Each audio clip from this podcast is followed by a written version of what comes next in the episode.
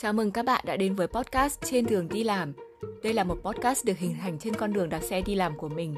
Podcast dành cho những ai quan tâm đến viết lách, trang trí sổ sách, ghi chép hiệu quả hoặc yêu thích các hoạt động khéo tay.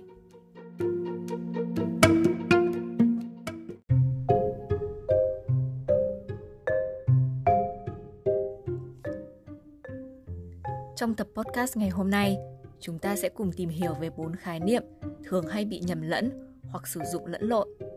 Đó là hai cặp khái niệm. Cặp thứ nhất là journal và diary.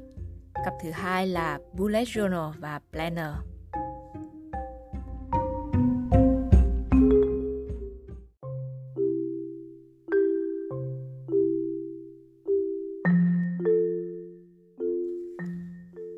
Journal nếu như các bạn tra từ điển Oxford thì sẽ có hai cách hiểu, hai định nghĩa. Cách hiểu thứ nhất là những ghi chép về các tin tức, sự kiện hàng ngày.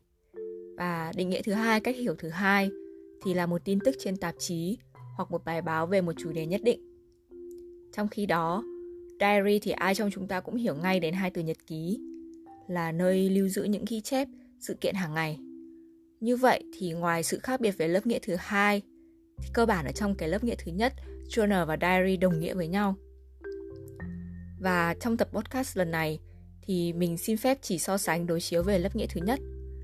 Về mặt ngữ nghĩa thì chúng ta đều thấy journal và diary là tương đương.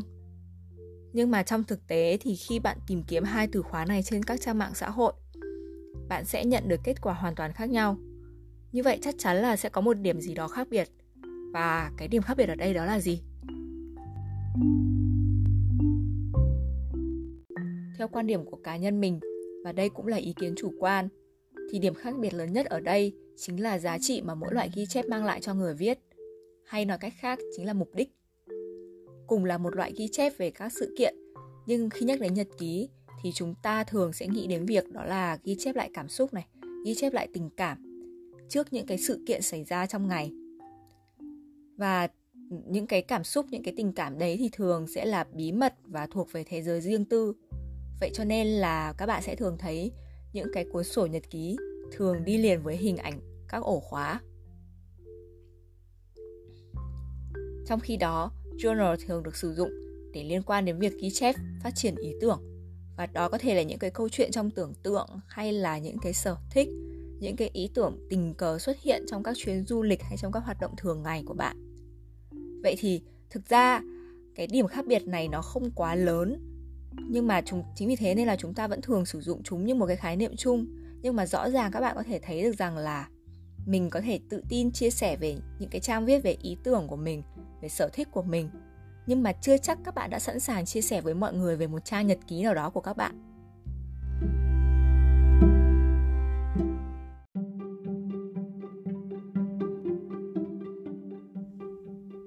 Tương tự như thế thì ở trong cặp khái niệm thứ hai đó là bullet journal và planner.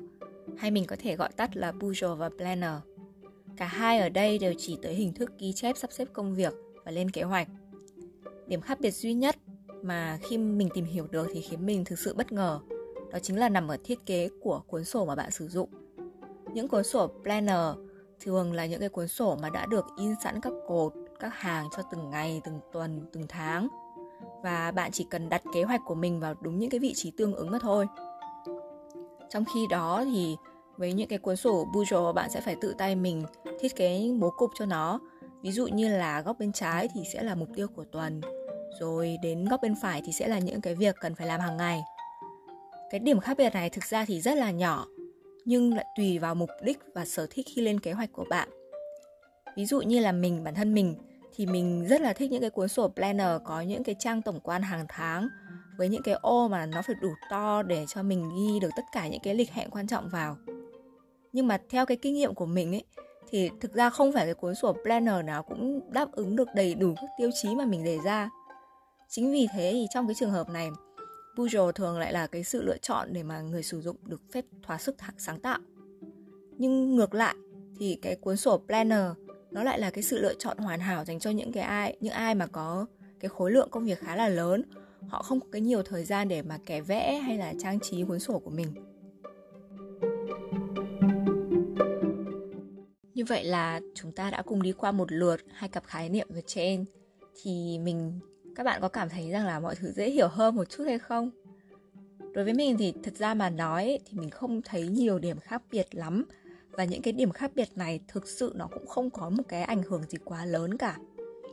Ở cặp khái niệm thứ nhất, mình nghĩ cái mục đích quan trọng của cái loại hình này đó là khuyến khích chúng ta dành ra một cái khoảng thời gian trong ngày để viết để ghi chép lại để phản ánh lại những cái suy nghĩ những cái cảm xúc của bản thân mình còn ở cái cặp khái niệm thứ hai thì cái hoạt động này thực ra lại dành cho những ai mà thích lên kế hoạch này thích sắp xếp công việc lịch trình mỗi ngày hàng ngày, hàng tuần, hàng tháng của mình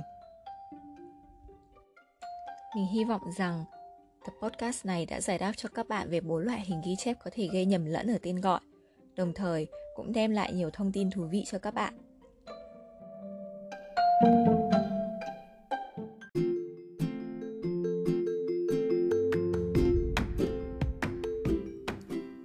Cảm ơn các bạn đã lắng nghe tập podcast ngày hôm nay.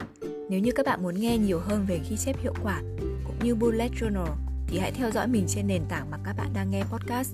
Chúng ta sẽ cùng gặp nhau vào thứ ba hàng tuần để nghe về những nội dung thú vị. Nếu bạn là những người mới tìm hiểu hoặc yêu thích bullet journal, các bạn có thể tìm đọc thêm các bài viết của mình tại blog hoặc xem các bài chia sẻ của mình trên Instagram. Các link thông tin đều sẽ được chia sẻ trong phần nốt của podcast. Xin chào và hẹn gặp lại!